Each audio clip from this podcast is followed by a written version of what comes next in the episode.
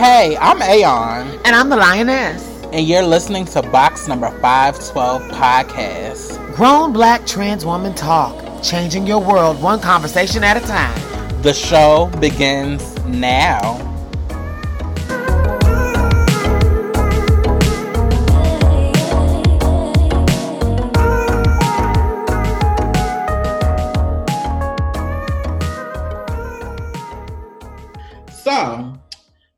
Let's let you um, mention in your updates that you just celebrated your anniversary. Yes. And I think it I think it's really important for this platform that we um and one of the things about our show that I love is that we have such very and unique experiences. Mm-hmm. And I, I felt like it was important for um, us to discuss your marriage experience um, on this platform because that's something that we really don't hear um, about from Black trans women. Mm-hmm. Them being married and what the whole experience was like and um, how you navigated through it. Um, and not like your whole marriage, but like around mm-hmm. basically, I want this conversation to focus on um, your wedding and your wedding preparation and just the emotions that you um, experienced and how you got to the other side. Because I just, I just, I think in our community, we kind of idealize like marriage and um, relationships and love but because a lot of us haven't really done it and haven't really experienced it we don't have any expectations of like the reality of um, not only getting married, but what it means for your whole ecosystem. Right, right. Well, I'm excited to share this conversation. I think um, one, one thing I will say about I don't I, I don't have again I, I didn't have very um, many um, examples. I had no really no no friends that I could go to to like help advise me in this situation. A lot of my close confidants are trans women and out of my friends, I was the first one that was actually going through this process. And so, I mean, I have sisters that have since then, you know, that are getting married, and I have a, a, one of my close friends is, but I just remember feeling like, what the fuck now? Because unlike my sister or other women out there who have who are from a from a young age already kind of like postured to embrace this process and pro- and kind of postured to like want a wedding and already have it planned and have ideas. I kind of came into this as a woman who's trans who did not expect to even be married. Like, so that the deeper level was this was just as much as a shock to me as it must to other people. Because if you were to ask me before I met my husband, would that even be fucking possible? I'd be like, no, I don't want to be married because I thought that that was something that would that would that that could not be that could not include me that the definition of marriage was something that was too heteronormative too specific too you know directly influenced by the church and the world for me to be allowed to participate in that. So i had already dismissed that as an idea. So in this moment it's just exciting because i finally get to maybe give be a possibility model and maybe let other girls know like we are doing it. Right. We are right. doing it. So sis do you have any questions for me darling yeah. So, well, let me preface the conversation by saying this. Samaya and I um, didn't become like super close until after you were married. Correct. I, yeah, it wasn't until after I moved to Chicago. Um, yeah. And I remember I came back like right at the beginning of my first year of law school and I saw you, and that's kind of where we started our journey. But you were already married by then. So I just wanted right. to preface that when you like, well, where are you at? I would, we weren't we weren't we knew of each other, but we weren't sister sisters at this. But I wish we were, so I could have been there to turn up and celebrate and all of that. But I want to start. And my here. husband loves her. She comes to visit my house. She's one of the few people that I, I don't have guests. So you are the only guest that comes to my house to stay. So you know that's that shows you the level of closeness that Brianna and I have. And um, my husband loves Brianna, and so her at the wedding would have been wonderful. But again, we weren't as close then, so I'm I'm excited to share the details with you too. Yeah. So let's start here. So how long were you and Tierra together before he proposed? Um, we were four years. We were, we were together for four years. So we've technically been together since 2000. We, I moved. I met him in 2010. Mm-hmm. Two weeks later, we moved in and we've been together ever since. So it's a decade of us being in the same house. It's a decade of us paying bills together. It's a decade of us because so we we evolved from what we, in our time together. I think we did two or three apartments, and now we're on our second house. We uh, we've bought and sold our starter home, and we're living where we are now. So it's been quite a journey. But yeah, it's been four years before we got married, and it was one of those things. Um, we were living together, and we were in Georgia, and we were happy, and it wasn't necessarily something that I was pressed for. And also, to be real, I wasn't even at that point for real. I, I always just assumed that everything had a beginning, a middle, and an end. Every relationship, including my family's, did at that point. So I didn't think that this would that there that forever was a possibility. I only took it one day at a time. I didn't have expectations. But after four years, we were sitting on the couch one day, and I remember kind of saying to him, like, so because also the big milestone for me was that was the, my my 20s were over. My 20s were over. So i here i am this 30 30 year old woman and i'm looking at my husband going so what are we doing? Because you just got all my 20s and i no shade. I, I don't want to be i you can i'm not going all through all of my 30s without something without some type of understanding of where this is going and you know just in his regular kind of peaceful self he turned to me and was like oh well I was gonna. I, I mean, I've been saving for, for to get you to get you a ring. I've been. I want to propose to you. He said, but I know you want something grand and you want something big, and I just don't know if that's something I can do. And I really looked at him in his face and I chuckled. And he's like, "Why are you laughing?" I said, "You have no idea how I'm not that girl. Like, like I don't have no no a lot of people to come to no big wedding. Right. so I, that's definitely not what I wanted. And yes, I, I am I am a very grand woman, but I was like, fuck a ring and the value of the ring and and and and, and all of these other little things. You know, we'll have. I wanted initially. I initially mentioned to him having like a JOP and keeping it pushing. Um, in Georgia at the time, um, LGBT marriages were not legal. But I, because I had had my paperwork changed, um, I have had all my documents changed. I could have still got through, you know, right, and had it. But my husband pointed out to me, he was like, "Yeah, babe, but I don't want to get married that way." You're, he said to me, he was like, "What we've been through, you riding for me for this many years, I feel like it's bigger than a JOP situation." Mm-hmm. So I was like, "Okay, well, what's the budget?" and he gave me a number, and when I tell y'all, it was not a big one. but how about I sat on that couch and he, uh, the one thing I asked him, I said, So, what type of wedding do you want to have? He said, I want to have a destination wedding. I was like, Work.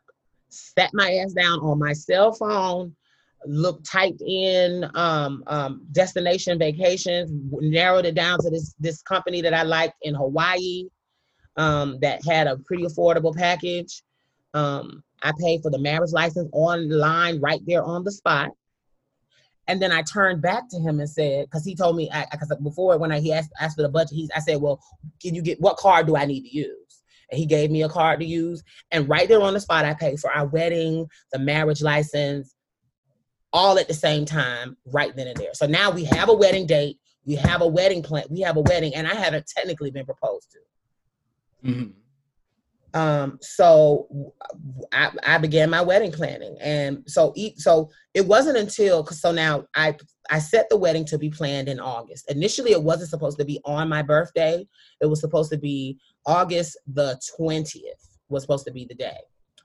Um, but the, that particular year, August the twentieth, fell I think on like a Thursday, and um, in Hawaii, all of the all of these the beaches are public and so there are many different people, many different officiants trying to vie for beach space on that particular day. And some locations require that you have to register in advance with the park that so you can use that particular beach. Um, and so while we were planning it, I thought that everything was fine and that we were going to be good for the 20th. And then the guy calls me back and says, um, so we could I couldn't get the venue that you wanted for that particular day.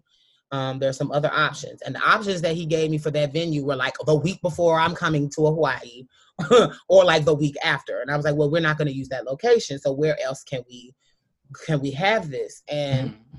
He was like, well, if you want to have the wedding, because I told him what time we were going to be in town, he was like, well, um, these are some locations that are available, and there's this one location that has a great view of a sunset and it's a beautiful beach and the sun will literally look like it's setting on the water in front of you. Because you know hawaii is in the um in the you know in the western hemisphere i mean um summer it's on the west coast and it's really really far out on the west coast and it's close to the equator. So when the sun set it literally looks like it's touching the water. Mm. So he was like we can do it um we can do it there but the only day available is the 22nd and i was like fuck the leo in me was very, very heated about having an anniversary on my birthday. because I want two separate gifts. I don't want you to just be my gift every year. You're like, well, you know, it's me. You know I mean? No, I need like, no, honey, I'm gonna need a gift. Um, and so in my selfishness for that moment, I was just like, eh, but then I thought about it and I was like, okay, we'll see. And um, what I will say is from the moment that I announced this process. Shout out to my sister, Toya Washington, also known as by her performer name is Ebony Sherry.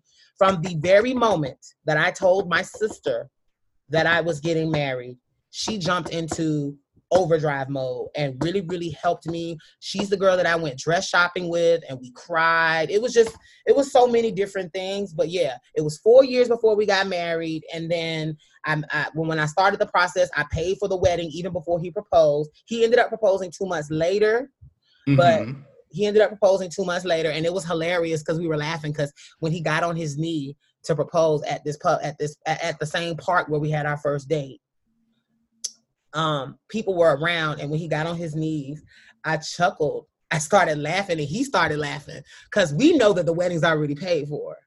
Right. So, so, we're keying in the moment, and the people are like looking kind of weird, like, why? Because he said, Will you marry me? And I started laughing because I was just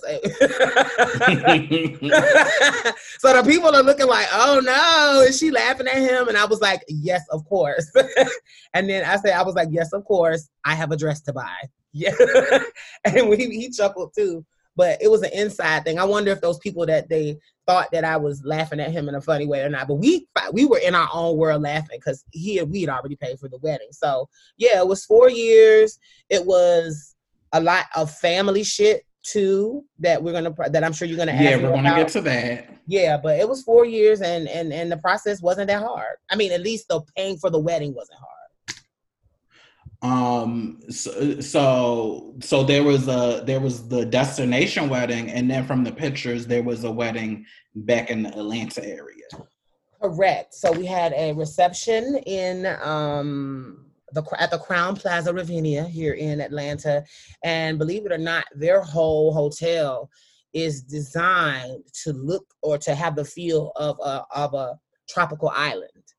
So they have birds in the in the they have birds in the um like loose birds in the in the in the in the what you call it the when you walk into it. I forget what you call it. Like the uh, the atrium or something. At the atrium, yes, in the atrium at that main level, they had like birds in there, and they already had tropical decorations, and they already had it set up where there's inside the building little waterfalls all in the main area. If you've ever been to Atlanta and you've ever, if any of the girls ever went to Southern Comfort Conference here in Atlanta, that hotel, ladies, that's the hotel, and y'all know how it has that beautiful lanai out back, and then all of that those beautiful gardens. This hotel has like an like at least two and a half acres of gardens in the back.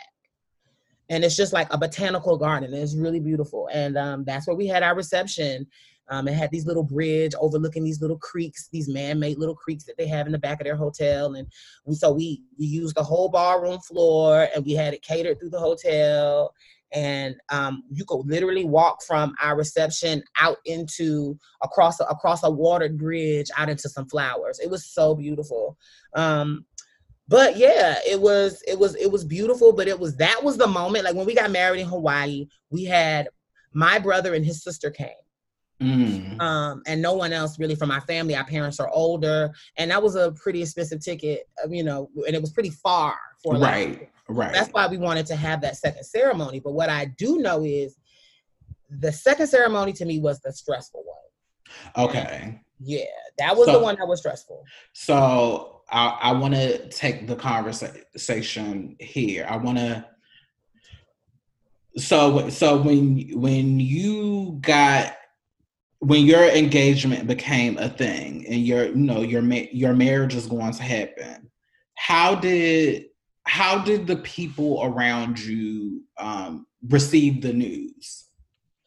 Um, so let's. I want to start with the usual suspects. Um, yes. I want to start with how family. Yes. So, my family and I, before Tier, did not have the greatest of relationships. In the four years that I dated him, though, there was a real rekindling of that relationship in a way that we, we were fully reconciled or yeah we were we were we at least fully reconciled to the place where because there was a period of time where i you know my parents would meet me at the mall like i was a stranger. We would have visitations girl.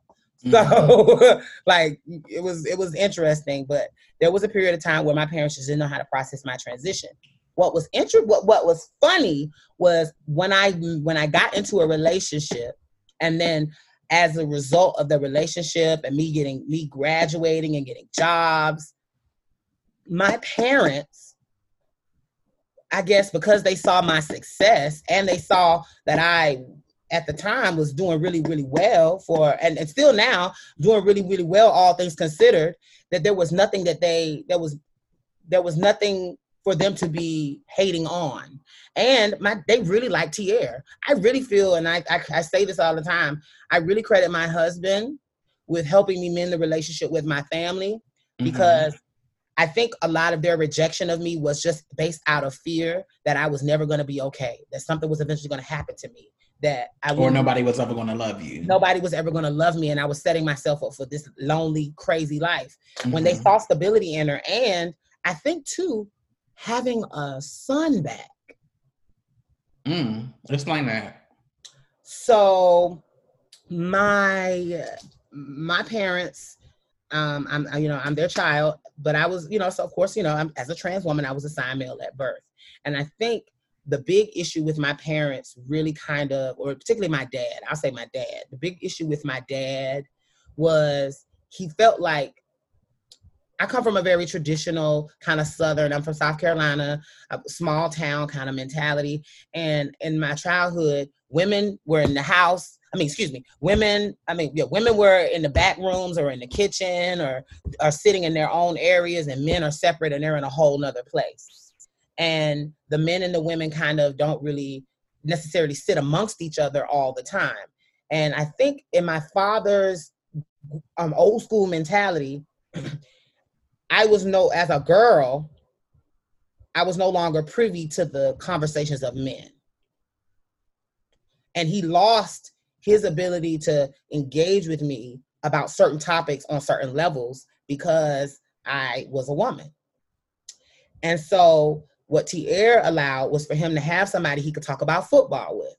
It was um, somebody that he could talk about the draft, someone that he could um, talk about cutting the grass and strategies because my father is he really should be a topiary artist. Like my father, you know, he's really into landscaping and especially at our house. And my mother is really into our plants. And like I though am none was none of those things.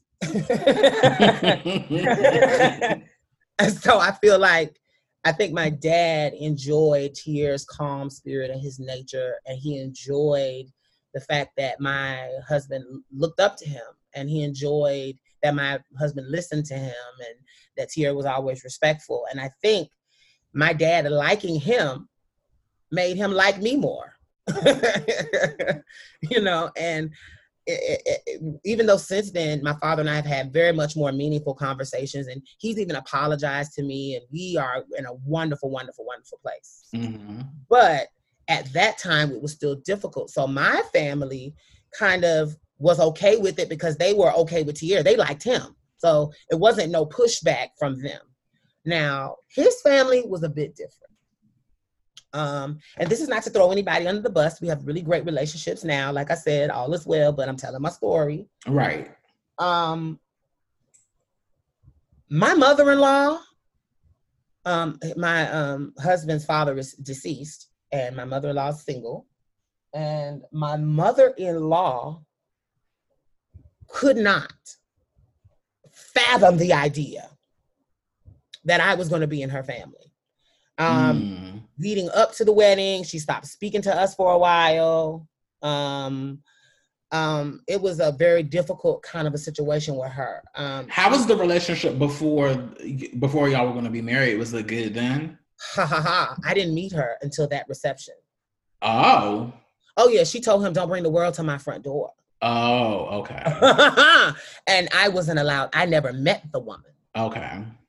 Um, by the before, I had never met the woman. We never talked on the phone or anything. So my first encounter with her was the night before my reception. I'm headed out for my little women's dinner slash bachelorette party, but it really wasn't bachelorette. It wasn't really like no sexy thing. It was like we went to a restaurant. Uh, actually, went to Lips here in Atlanta, a drag restaurant, and we had um, you know, we sat down and had a meal and it was cute. And it was me and my girlfriend Toya.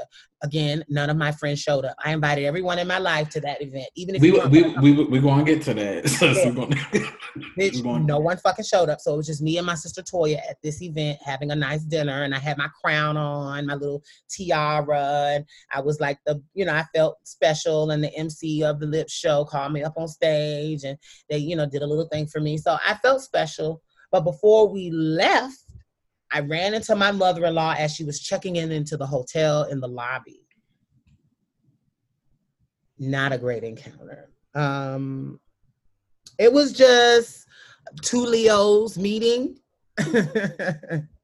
and both of us trying to, but I, I really feel like it was both of us trying to make the other one know it, girl, I don't see you.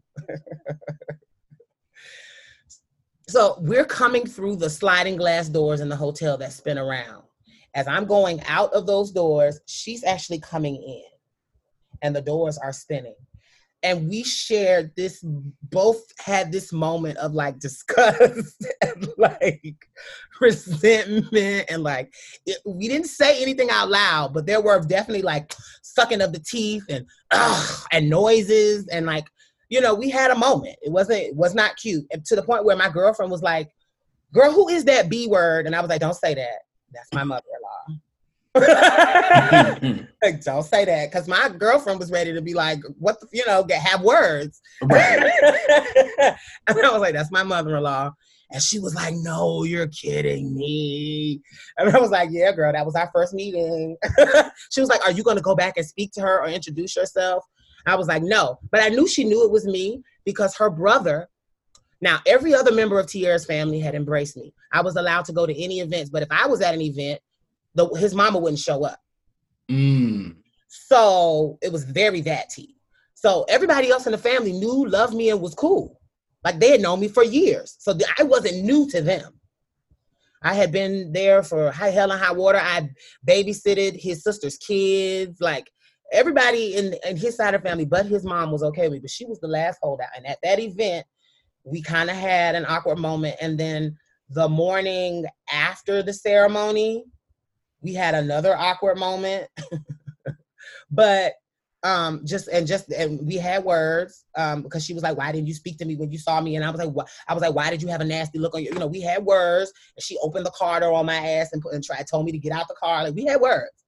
But um we opened we had words but we were able to mend that I was not surprised by her reaction, to be honest, because she didn't know me. And now knowing her, I know how territorial she is. I know how dominant she is as a woman, but I also know how much she loves her son.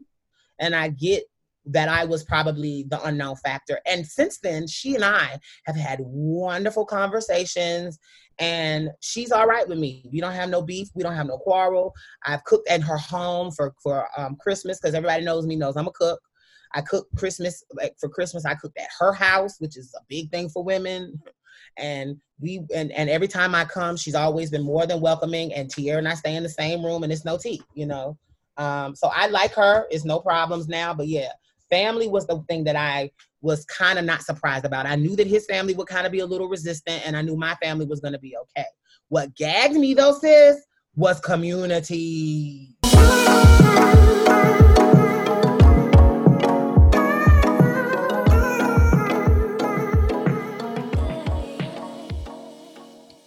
Okay, so we're we're going to get there. But before we get to the community there, I think there was a touching story that you told me about your parents on the day of your wedding. Did you do you feel comfortable saying that here or um well the, which would um I'm at, actually at this point more than one thing happened. You talking about my father? What he said? Yeah, yeah.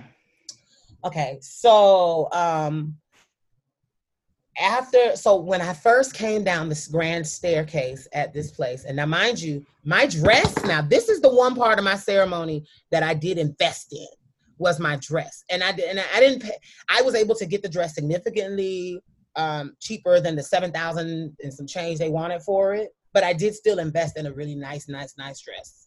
Um and it, it was the full carry. I wanted to be full Disney princess. I needed the train. I wanted to be my my inspiration was the King and I. Um, if anyone knows that Disney movie where you know they wear the big hoop skirts, that was my initial inspiration for the shape of the dress. But the wedding was themed; it was um, an Indian themed ceremony, so I had all Indian jewelry on, and my husband was in an Indian outfit, you know, one of those um, traditional in, in men's wedding outfits. Mm-hmm. I had on all of my 200 pounds of jewelry, honey. and when I came down those stairs, I saw the shock pass over all of my guests. And I remember going, my heart started slamming in my chest because, of course, as a trans person, getting that kind of attention feels away.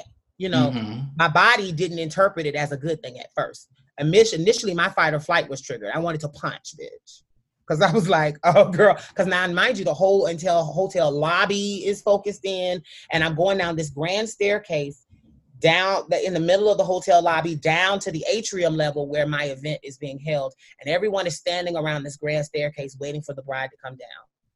So I come down the staircase. I have my full bouquet and all of my regalia there to ascertain. I'm coming down the staircase, and immediately and you were sitting, bitch. You were sitting. Uh, Let me say that. thank you, thank you, thank you, thank you, thank you, girl. Immediately, the wedding photographer, you know, he's like, okay, pause here, pause here, pause here. So I'm a little frustrated because I envisioned in my mind that the interest would be more like slow. It would be more like I envisioned it being a descending, but it was really like, stop, let's take a photograph. Stop in the middle, let's take a photograph. All right, I need you from this angle. I need you to look up. You know, it became so in a weird way that allowed me to not focus on the people staring at me because now all the cameras are going off. So as I'm coming down the staircase and more of the guests can see me, it's just like cameras are flashing everywhere and I'm nervous. I'm starting to, I'm like, please don't let me stress sweat. I just put on this makeup. Like, like, mm-hmm. please, please. I get down to the bottom and we immediately, I came, oh, by the way, I came down the stairs to Wishing on a Star. I wanted it to be Wishing on a Star, the original, um, by the Rose Royce. Rose Royce, yes, uh huh. The original by Rose Royce. That's what I wanted. But of course, the the queen that I had in charge of the music, Beyonce, did Beyonce. So I'm coming down to Beyonce's "Wishing on a Star," baby. And then when we get to the bottom of the staircase, we immediately went into our song, which is Donny's Hathaway, a song for you. So we immediately went into our first dance. So he's at the bottom of the staircase waiting on me, smiling, and his hands waiting outstretched for me. I grab his hand, and the music immediately shifts to um, our song, "A Song for You" by Donny Hathaway, and we start our slow dance. And then after we slow danced and everybody clapped, yay, and did all their pictures, then they played uh, some fast music. So then, bitch, I'm in this dress and I'm trying to like look smooth while no one else is dancing, watching me and my husband dance. and I think it was before I let go. Mm-hmm. Um, um, not the Beyonce, praise the Lord, that wasn't out there.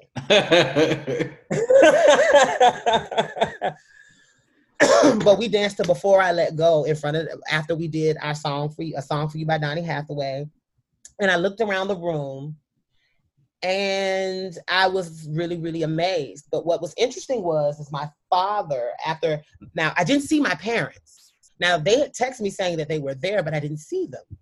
And believe it or not, at the beginning of the ceremony, my parents were kind of hiding. mm. they were like in the back of the room, kind of like observing from a distance. Like you would not have known that those were my parents. You would have thought they just were another one of the guests um, initially. And then as I'm getting all this love and whatever, my my mom, you know, my mom couldn't hold it no more. She was just she comes up to me. She's like, "Oh my God, you look so beautiful!" And she hugs me, and we have this really really touching moment. And my father at first says nothing. So then the event goes, and we're taking pictures. And then we and he he says, "I want to take a picture with you." And I was like, oh, "Okay." And my daddy puts his arm around me, and we take this picture. And then he turns to me and he says, Samaya, you look beautiful. The room got quiet in my mind. I couldn't hear nothing else. Mm-hmm. I couldn't, the world stopped because my daddy told me I was beautiful. And that had never happened before. Not only did he say I was beautiful, he used my name. For the rest of my days, and I looked at him and I said, Thank you. And I said, Daddy, you stood for me today in a way that I did not expect or plan. And you stood for me, and I will always stand for you. And we had we both got teary eyed, and then you know him being the dad that he is, he's all right, all right, all right, all right, all right, all right. He kind of you know walked, he pushed me away playfully, and we laughed, and he walked away. But that moment for the rest of my life was an affirmation because I never thought that would happen. I thought that was impossible. I thought it was it, I would I would never live to hear him say that. He's the one person that I did not even have the expectation for him to ever say it. Because that's how anti I thought he would be. But in that moment, caught up in the, I guess, the beauty of that, the beauty, how beautiful I was, caught up in the celebration and seeing how much people loved me and and and was willing to stand by and support us. I think he it softened it softened that old man's heart. And since then, he calls me Samaya. Now, you know, he's he's like any parent, he'll sometimes slip, but he always apologizes profusely. And I can tell now, you know, we have, we've had some miscommunication since then, just regarding him just being more on it about it. But now he doesn't make no mistakes. He's a he, he, he tries his best, and if he and, and like I said, if he if he does even slip and say he like casually, he'll like profusely apologize so I love my daddy, and that was the moment I knew he loved me. Until that moment, I always had my doubts. But when he turned to me and said, Samaya, oh, girl, I'm getting emotional. He turns to me and says, Samaya, you look beautiful. I swear to you, I thought people were lying when they say something can happen and the music stops and you and everything goes slow mo. That's exactly mm-hmm. what happened. I was lost and I was trying not to fall out in front of them people. And that is one of my most beautiful memories. Mm, yeah, I, I really wanted the um, listeners to um, hear that story because I remember when you told it to me, it just it really touched me because you know, you know, we we long for that those um, moments of acceptance. And, and, I got one of them regular black daddies, y'all. This ain't no new age nigga. This is somebody that's got that has been that has been raised to have some of the same toxic you know, masculinity mm. views that we know. He's one of those men. My father was in law enforcement, so he saw trans people in a way that wasn't positive. And for him, he didn't, for him, I think what kept him from seeing me as redeeming was that he, in his mind, those are the people that we lock up.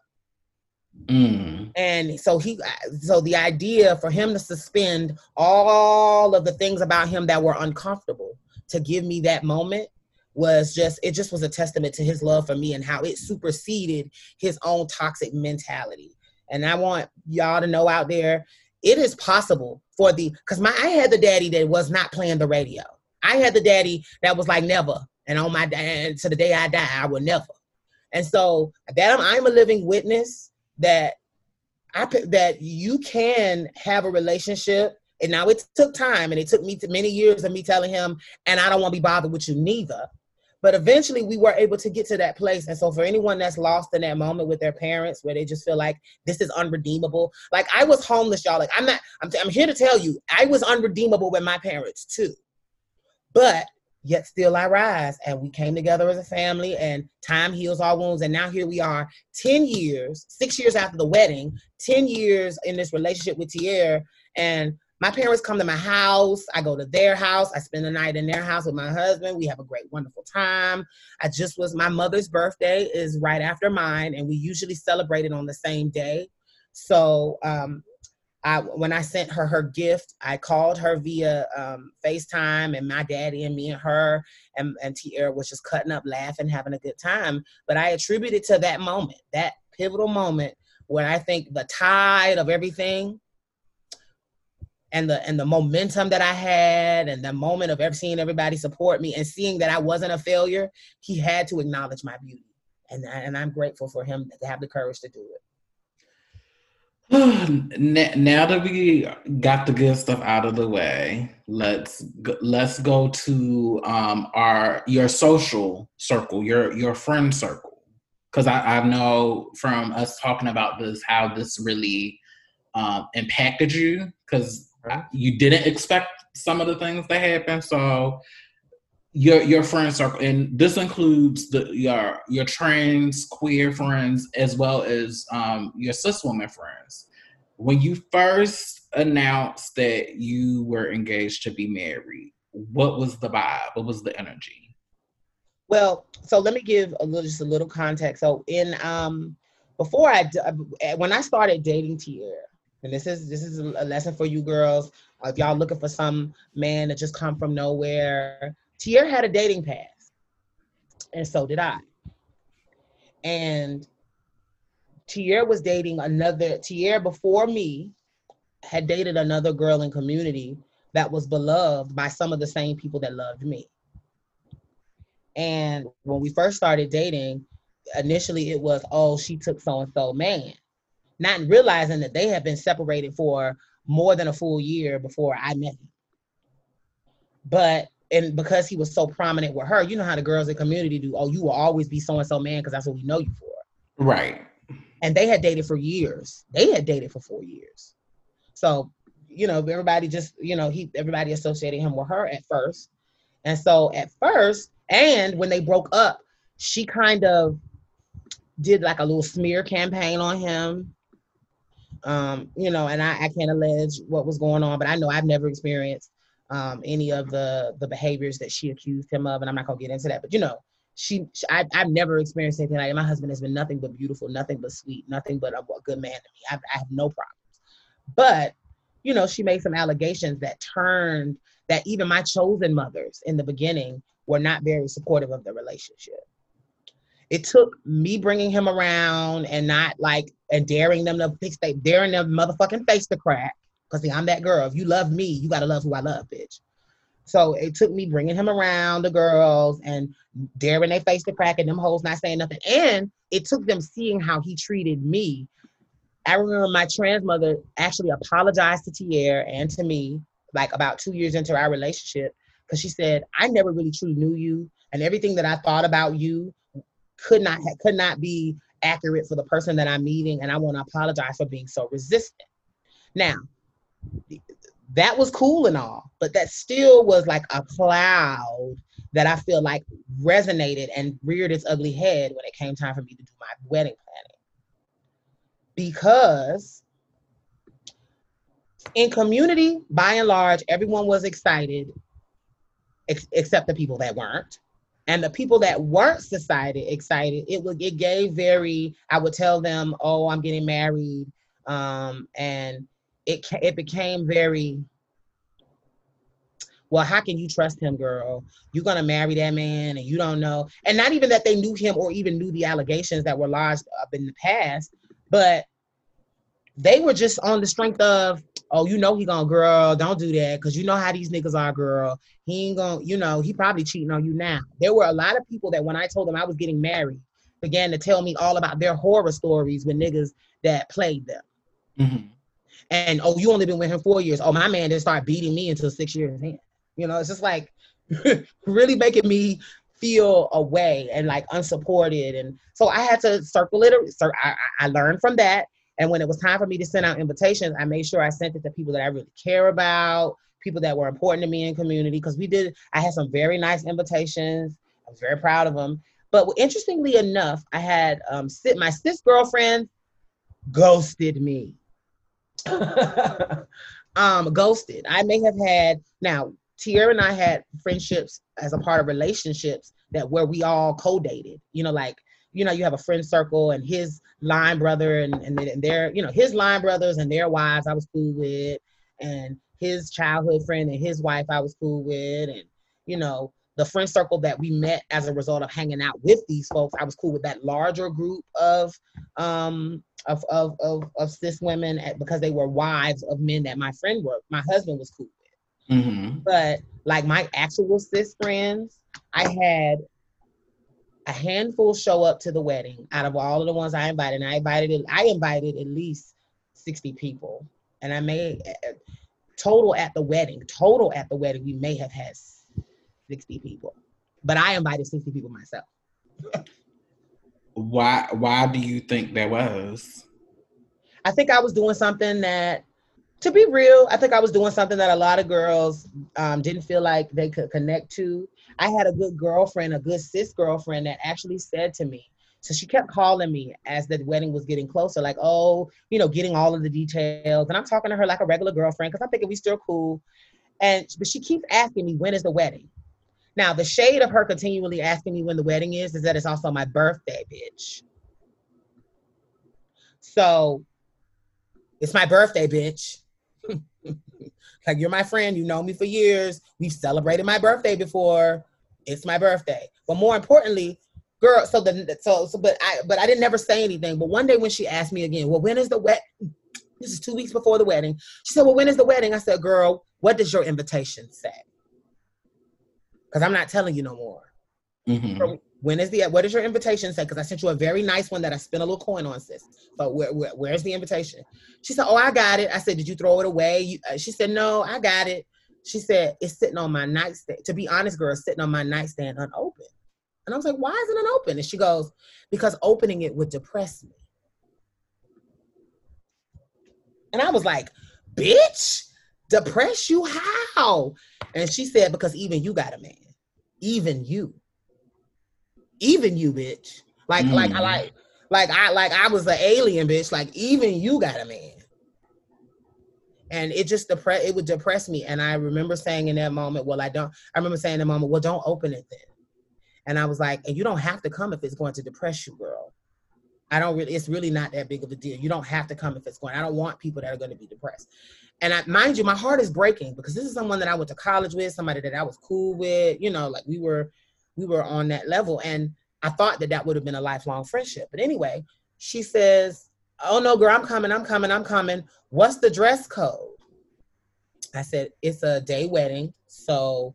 Um, you can you can you can dress up or you can dress business casual you can just chill out you know it, it does i mean you can you can dress business casual. It, it's definitely not a jeans type of function but you know if you got like a nice dress you can put that on or you know some nice slacks and a top. You know i was kind of giving her options because that's the relationship that i had with this this woman was me giving her advice and shit. So even in that moment after she told me my wedding would depress her she still wanted my help on what to wear to my wedding. But and in that moment i still was willing to give it so she comes, so when on the day of the wedding, she actually does show up in dirty overalls and a t-shirt. And when I say overalls, think Farmer John, hook on both shoulders. I'm about to work in the field and get on the tractor overalls. The baggiest, most unflattering thing I've ever seen her wear. No makeup, no type of attempt at anything. Do you know that woman came to me, gave me a hug, said, I'm not staying long. As I'm coming down the staircase, as everybody hugging me, she goes, I'm not staying long. I just came to see, I just came to see how you look. And I came to just say, hey. Hugs me and proceeds to punch. Now, when I tell you I have a picture of her hugging me. I have a picture of so before apparently before I came downstairs, a photographer did gather the wedding party for like group photos. So I do have a picture of her in a group photo before the ceremony started. But she really was determined to not really sit there because it would depress her. And she wanted me to feel now, this is after she asked my advice on clothes. She wanted me to feel that it wasn't serious to her by her coming in the most unattractive, the most dirty. I mean, she. I'm not even being funny. That girl literally came to my wedding like she was coming out the yard, and and then decided to leave. And I know that it was she wanted to to to show me or to make the point of it's not that deep for me. But why come to do that? And that was just one example. A lot of my cis girlfriends just did not show up. Um, shout out to my girlfriend Rudy. She did show up, although she stopped speaking to me after. Um, sh- damn. like that relationship, being married, really, really put a wedge between, and it's really sad. Now, my community, to be real, the leaders in community, shout out to Dee Shambly, shout out to BT, shout out to the, the, the leaders in community, the people that I acted worked with in activism, they showed up and showed out. But like my close personal friends, besides Toya and like my family, that was it. Um, not too many people made the journey. Um, shout out to um, shout out to the lady that made my cake. She was a trans woman. Um, she and I, I don't know why. Um, uh, Maya. Shout out to Maya, the trans woman that did my cake. She's a wonderful friend of mine. She actually was someone that I, through my work and community, helped transition. And she's also a pastry chef, and she's amazing. And she did my cake, and she did it for me as a gift, and it impressed all of my guests because it was a huge one of those four tier ginormous cakes, and we had so much left over. I was just giving giving that most of lots of pieces of cake away to people. We ended up freezing some of it and eating it the next year, you know, on the anniversary. Mm-hmm. But um, yeah, girl, that event was just it was very telling for me because some of those relationships have never been mended, and there's never been a conversation as to why you never showed up to my wedding. And so I'm assuming the reason why they not they don't have a reason, and that's why they just stopped speaking to me. But yeah, it was really divide. My cis women friends really disappointed me. They hurt my heart. They really did. Now, shout out to my doctor. Even my medical, my doctor showed up to the to the festivity. She's a black cis woman, and I'm very happy she came. And she's she's still my doctor to this day. Um, but yeah, my actual friends from college did not no shows. My a lot of my sit my good trans girlfriends no shows. Now for my trans girlfriends, I give them a little more of a pass because you know, I don't know everybody's financial situation like that. And I can understand how it's kind of intense to be in this environment with somebody else family and all these cis het folks and you don't know who they are. So I could get the I, I will I will give that pass for my community friends that didn't show up because I I don't know what there's so many other layers to that because I don't know how they I can't guarantee how they would have been treated to be real. So, you know, I mean, while I will say everybody that did come, I can say hindsight, everybody that did come had a wonderful time and nobody was mistreated because I don't have people in my life like that. But you know, you never know how hotel staff or whatever how sure, they could. Sure. So, you know, I, luckily because that hotel was used, and that's why I had it at that hotel though too, because I wanted to be a hotel that I knew was going to be trans friendly because they host the the Southern Comfort Conference there or they did at one point when that existed. So I, I knew that it would be a safe place, but my trans mothers didn't come. Um, I don't know what that was about. They both have apologized. They are both apologized and they're both dead now. Um, so rest in heaven, ladies. Rest in heaven, Alicia Newsom. Rest in heaven, Cheryl Courtney Evans. But yeah, they didn't show up, and that was something that was awkward. And they had, you know, both of them apologized profusely, and they had their different reasons. And I don't know what, you know, and, and it doesn't matter whether or not I understand their reasoning. The bottom line is, is we were fine, but it was a very telling thing. And the marriage in general is a lonely thing in this community. And Let, talk, talk, talk a little bit about, because I feel like from the outside looking in, people may have these assumptions that it's easy or you finally got this man and you have it all together but again, from conversations that you and I have had um, off the record, like you, it has been very um, alienating for you. Um, to, to, the point where it's affected, impacted some of your um, relationships in your friend group. And it's affected me, and it's affected my ability to gain employment. It's affected my ability to be accepted in community as an advocate. And here's why. So down, so um,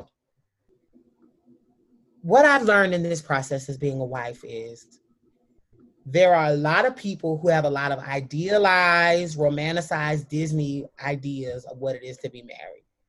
So they're not getting we're going we going in on these bills. We got you know two people that's two different mouths to feed now. That's a whole life. There's all of that. There's family pressure. There's me navigating in the world with this man because guess what? I'm still a trans woman so now i have my husband with me and we're trying to handle business and you know and and and, and do different things so there's always these awkward conversations that are always required but what's the biggest thing that is isolating about this experience is in whatever people's mind, they have it now becomes off as, oh, you've done it.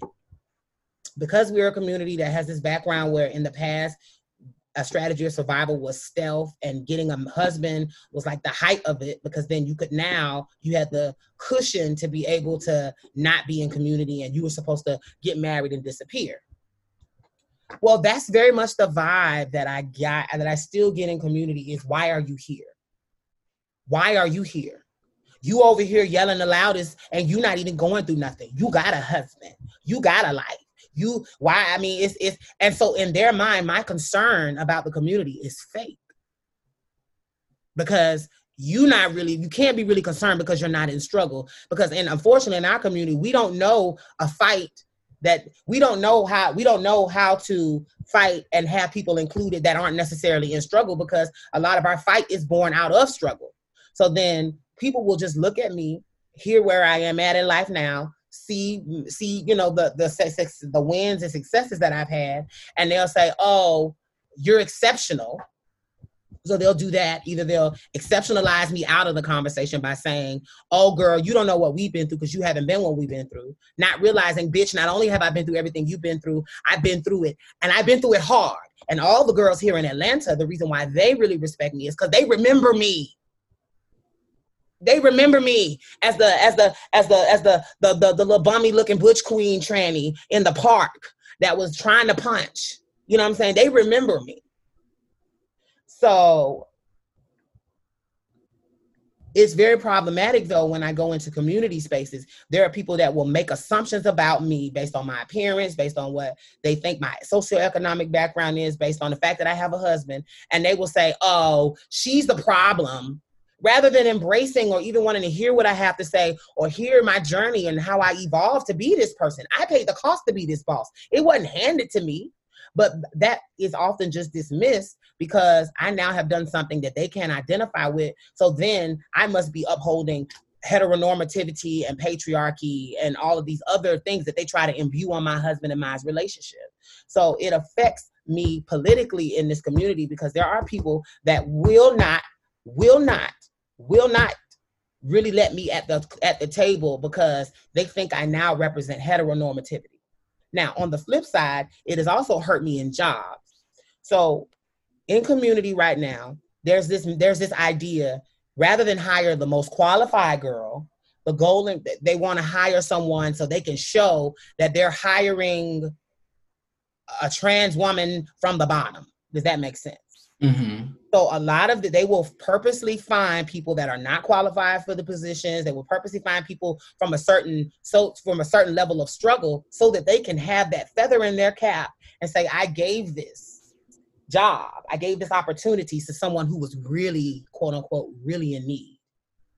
And unfortunately, even on the executive director level, on the program development level, on the curriculum development level, on levels that I know for a fact I am qualified and I've done the work, I still have a very hard time once people realize I'm married getting them to take me seriously as a community advocate. Because what and the first thing the, the, they try to make it out to be is well how do we know that you're not just going to leave because you really don't because in their mind you have a you have a spouse so you don't need a job which is stupid because we know that you can't pay bills in this world just on one income in america right now the way the the income thing goes. You know what i mean? Mm-hmm. so they won't even so i have literally had to talk about my husband in interviews. And even though i know that that's technically kind of illegal I want the job and I'm a black trans person and there are not a lot of jobs out there. And this is a nonprofit that says they're LGBT. So I'm hoping that they're not going to use that against me. But a lot of times what I've noticed is I will have people because I've actually had the conversation with people after the fact. Like, well, what was it? Because I have girlfriends that have been on committees for me to get hired for jobs, and I've been a finalist. I'm always a finalist. I'm always the. It's always between me and one other person but ultimately it always goes to someone that they believe really needs the job and they don't think that I need it. And so then they're not willing to give me a chance to show my skill set. And this is the reason why I have this platform because it has been virtually impossible because the jobs are so competitive. They want to say they gave it to a girl that really needed it. And they and they and they and they really judge me and make me feel very very small as and then even in the conversations, like when I go on panels, the first thing people say is, and Samaya is married, and the crowd claps.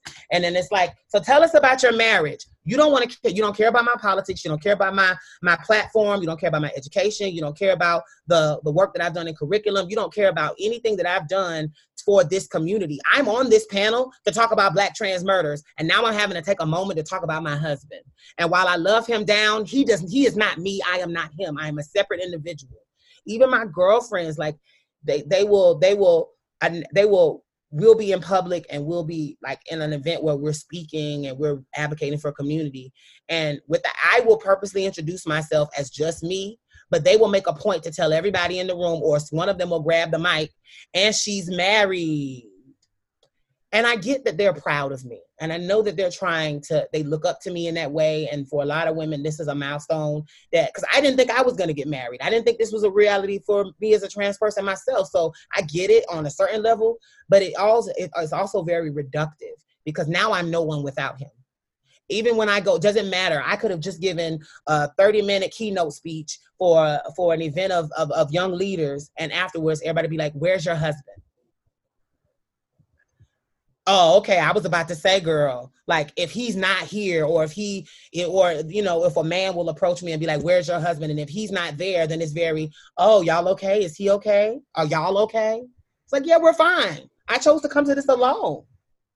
But the but it just goes to show we live in a society where misogyny still affects even trans people in the way they see themselves. Misogyny and patriarchy affects how women are treated even trans women treating each other and the community treating because to be real this was very damaging for my career now be real being married was very damaging for my career because that i can't that is something in atlanta in particular because i had that big grand event because everybody talked about it, because it became a thing. Oh, she don't need nothing. Why y'all giving it to her? Somebody don't need that job. You need to give it to a girl that need it. And I've heard girls say that while in my presence.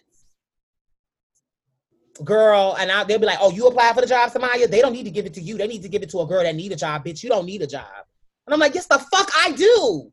But again, I have a husband, and in their mind, you're not even supposed to be one to do this community shit. So yeah, girl, it's been a problem.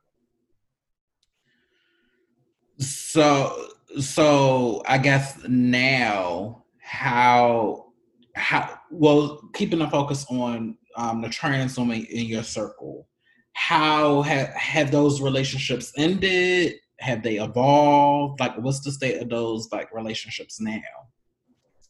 In re- in relation to you your marriage and you being a married woman.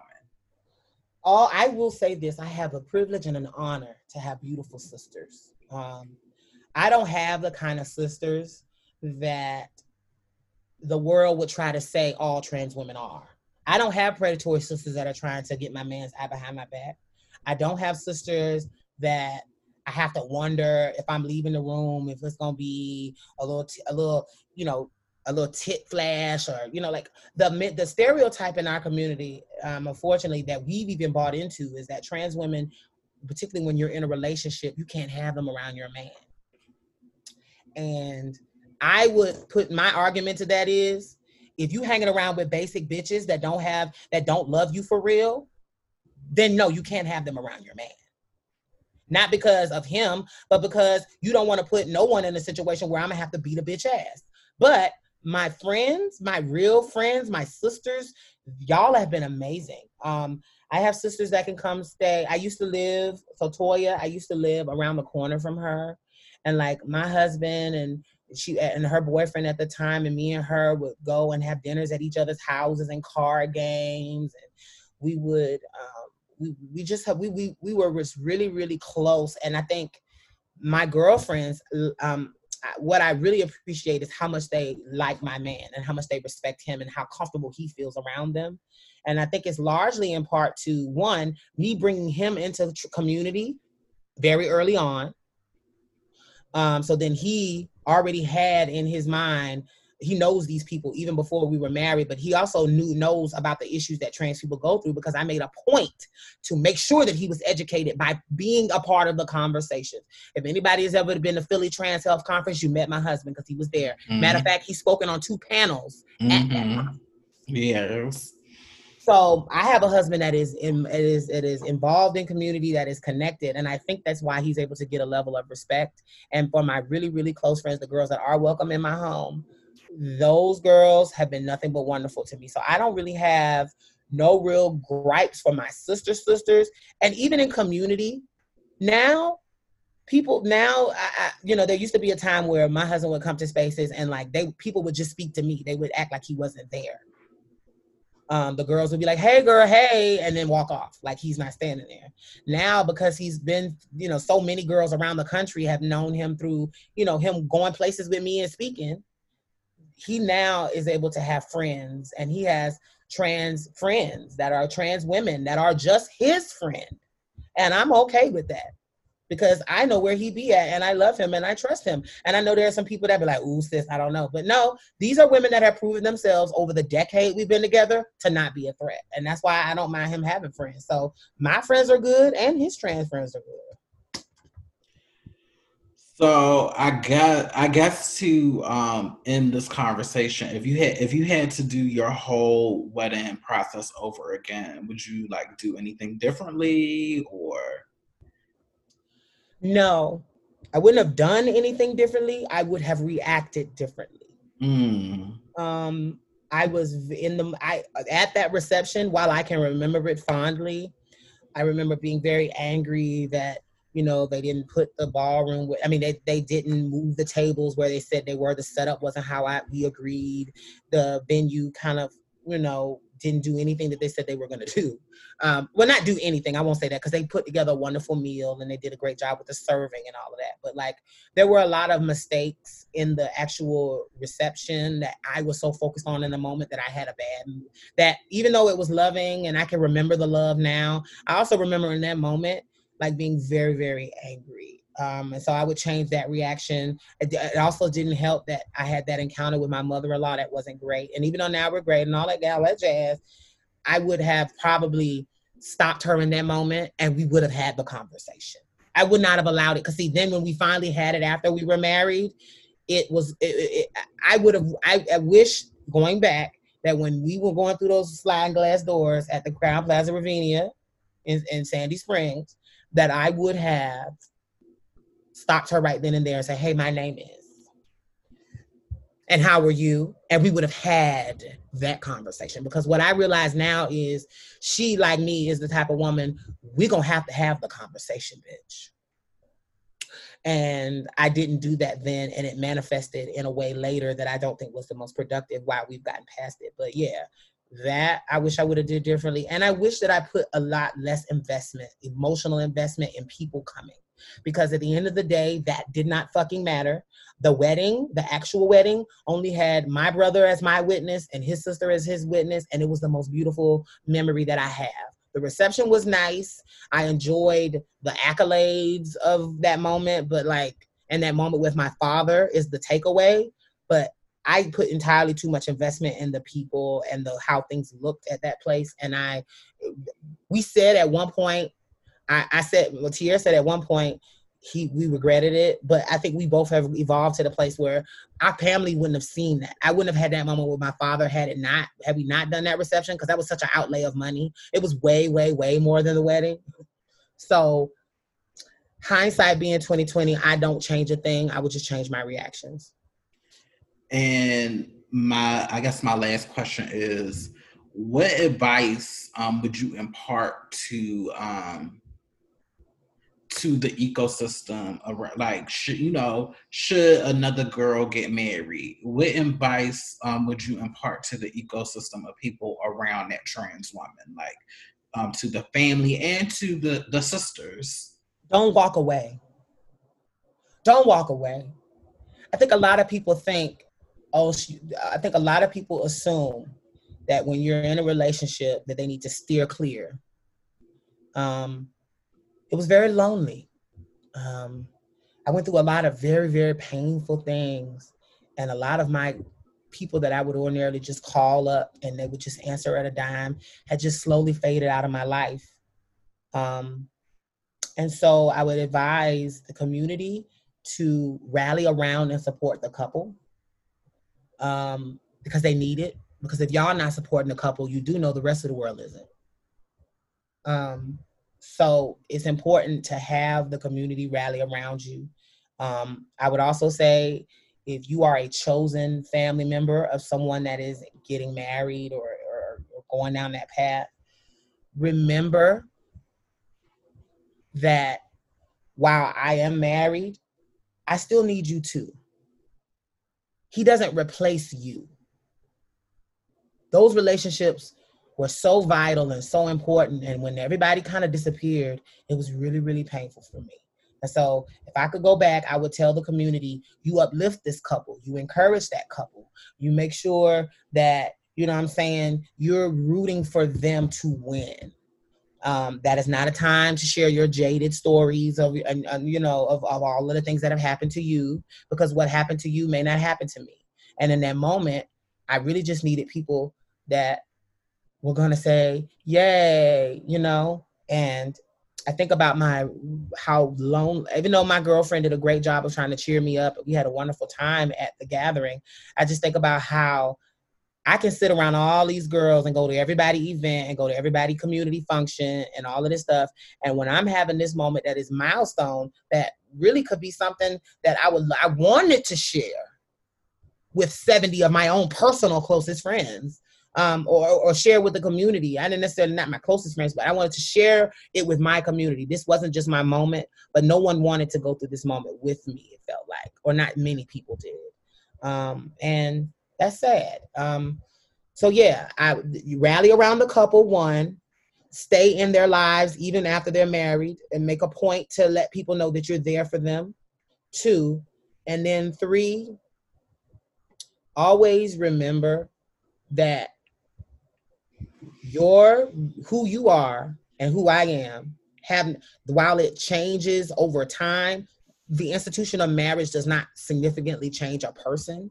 And so if I am someone that was an advocate who cared and loved about community and was engaged and really, really was was was kind of moving and shaking, and then now after I'm married, it becomes a setback and I can't participate in community activities because people feel like, well, what is your place to be here? Not realizing my place has always been here and I helped create the table you're sitting at.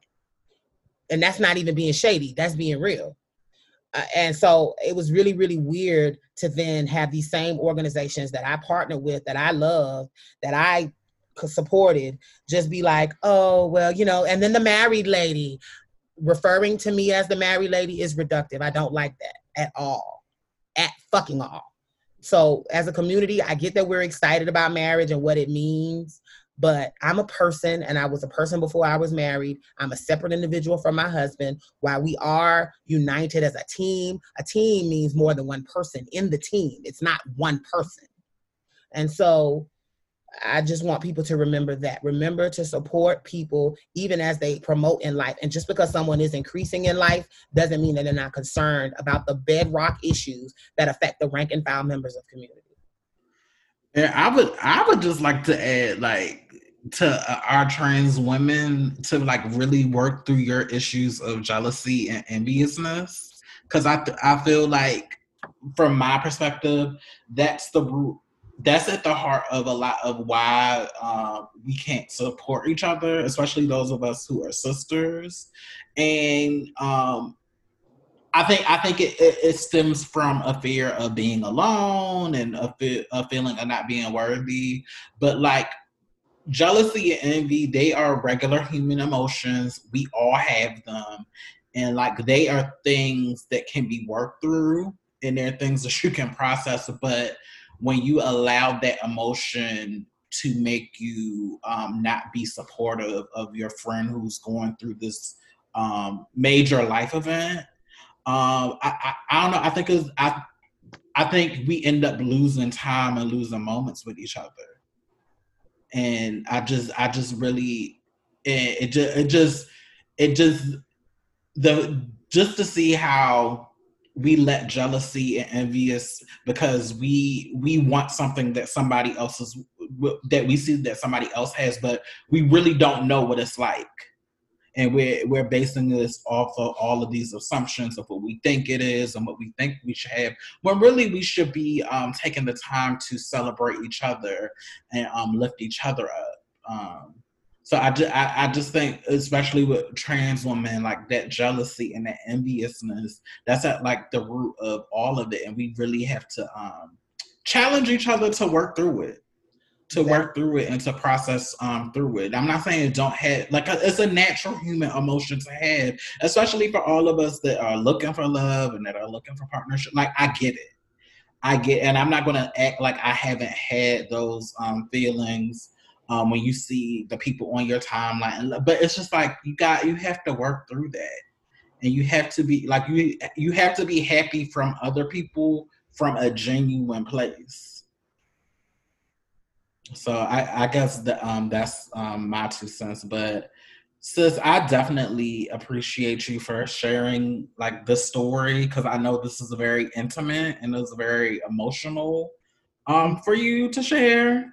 But like I said, I think people needed to hear the experience um, from the other side and just to hear like what like what this is um, really like and um, just to have a realistic expectation because you know mar- you know marriage is a beautiful day and you know we come together to celebrate but it really it really it really reveal it can reveal who people are, who people are, especially when you need them to show up for you and you need them to celebrate you. Mm-hmm.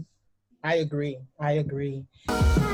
Thank you for listening to another episode of Box Number 512 Podcast. Grown Black Trans Woman Talk. Don't forget to go to our anchor page to become a monthly sponsor. And also feel free to like, follow, and subscribe to us on all of our social media platforms. And also, please don't forget to rate and review our podcast. Every comment matters. And lastly, please, please, please follow and tune in for our live interactive Facebook show every Friday on Facebook and YouTube. Until next time, I'm the Lioness. And I'm Aeon. Bye.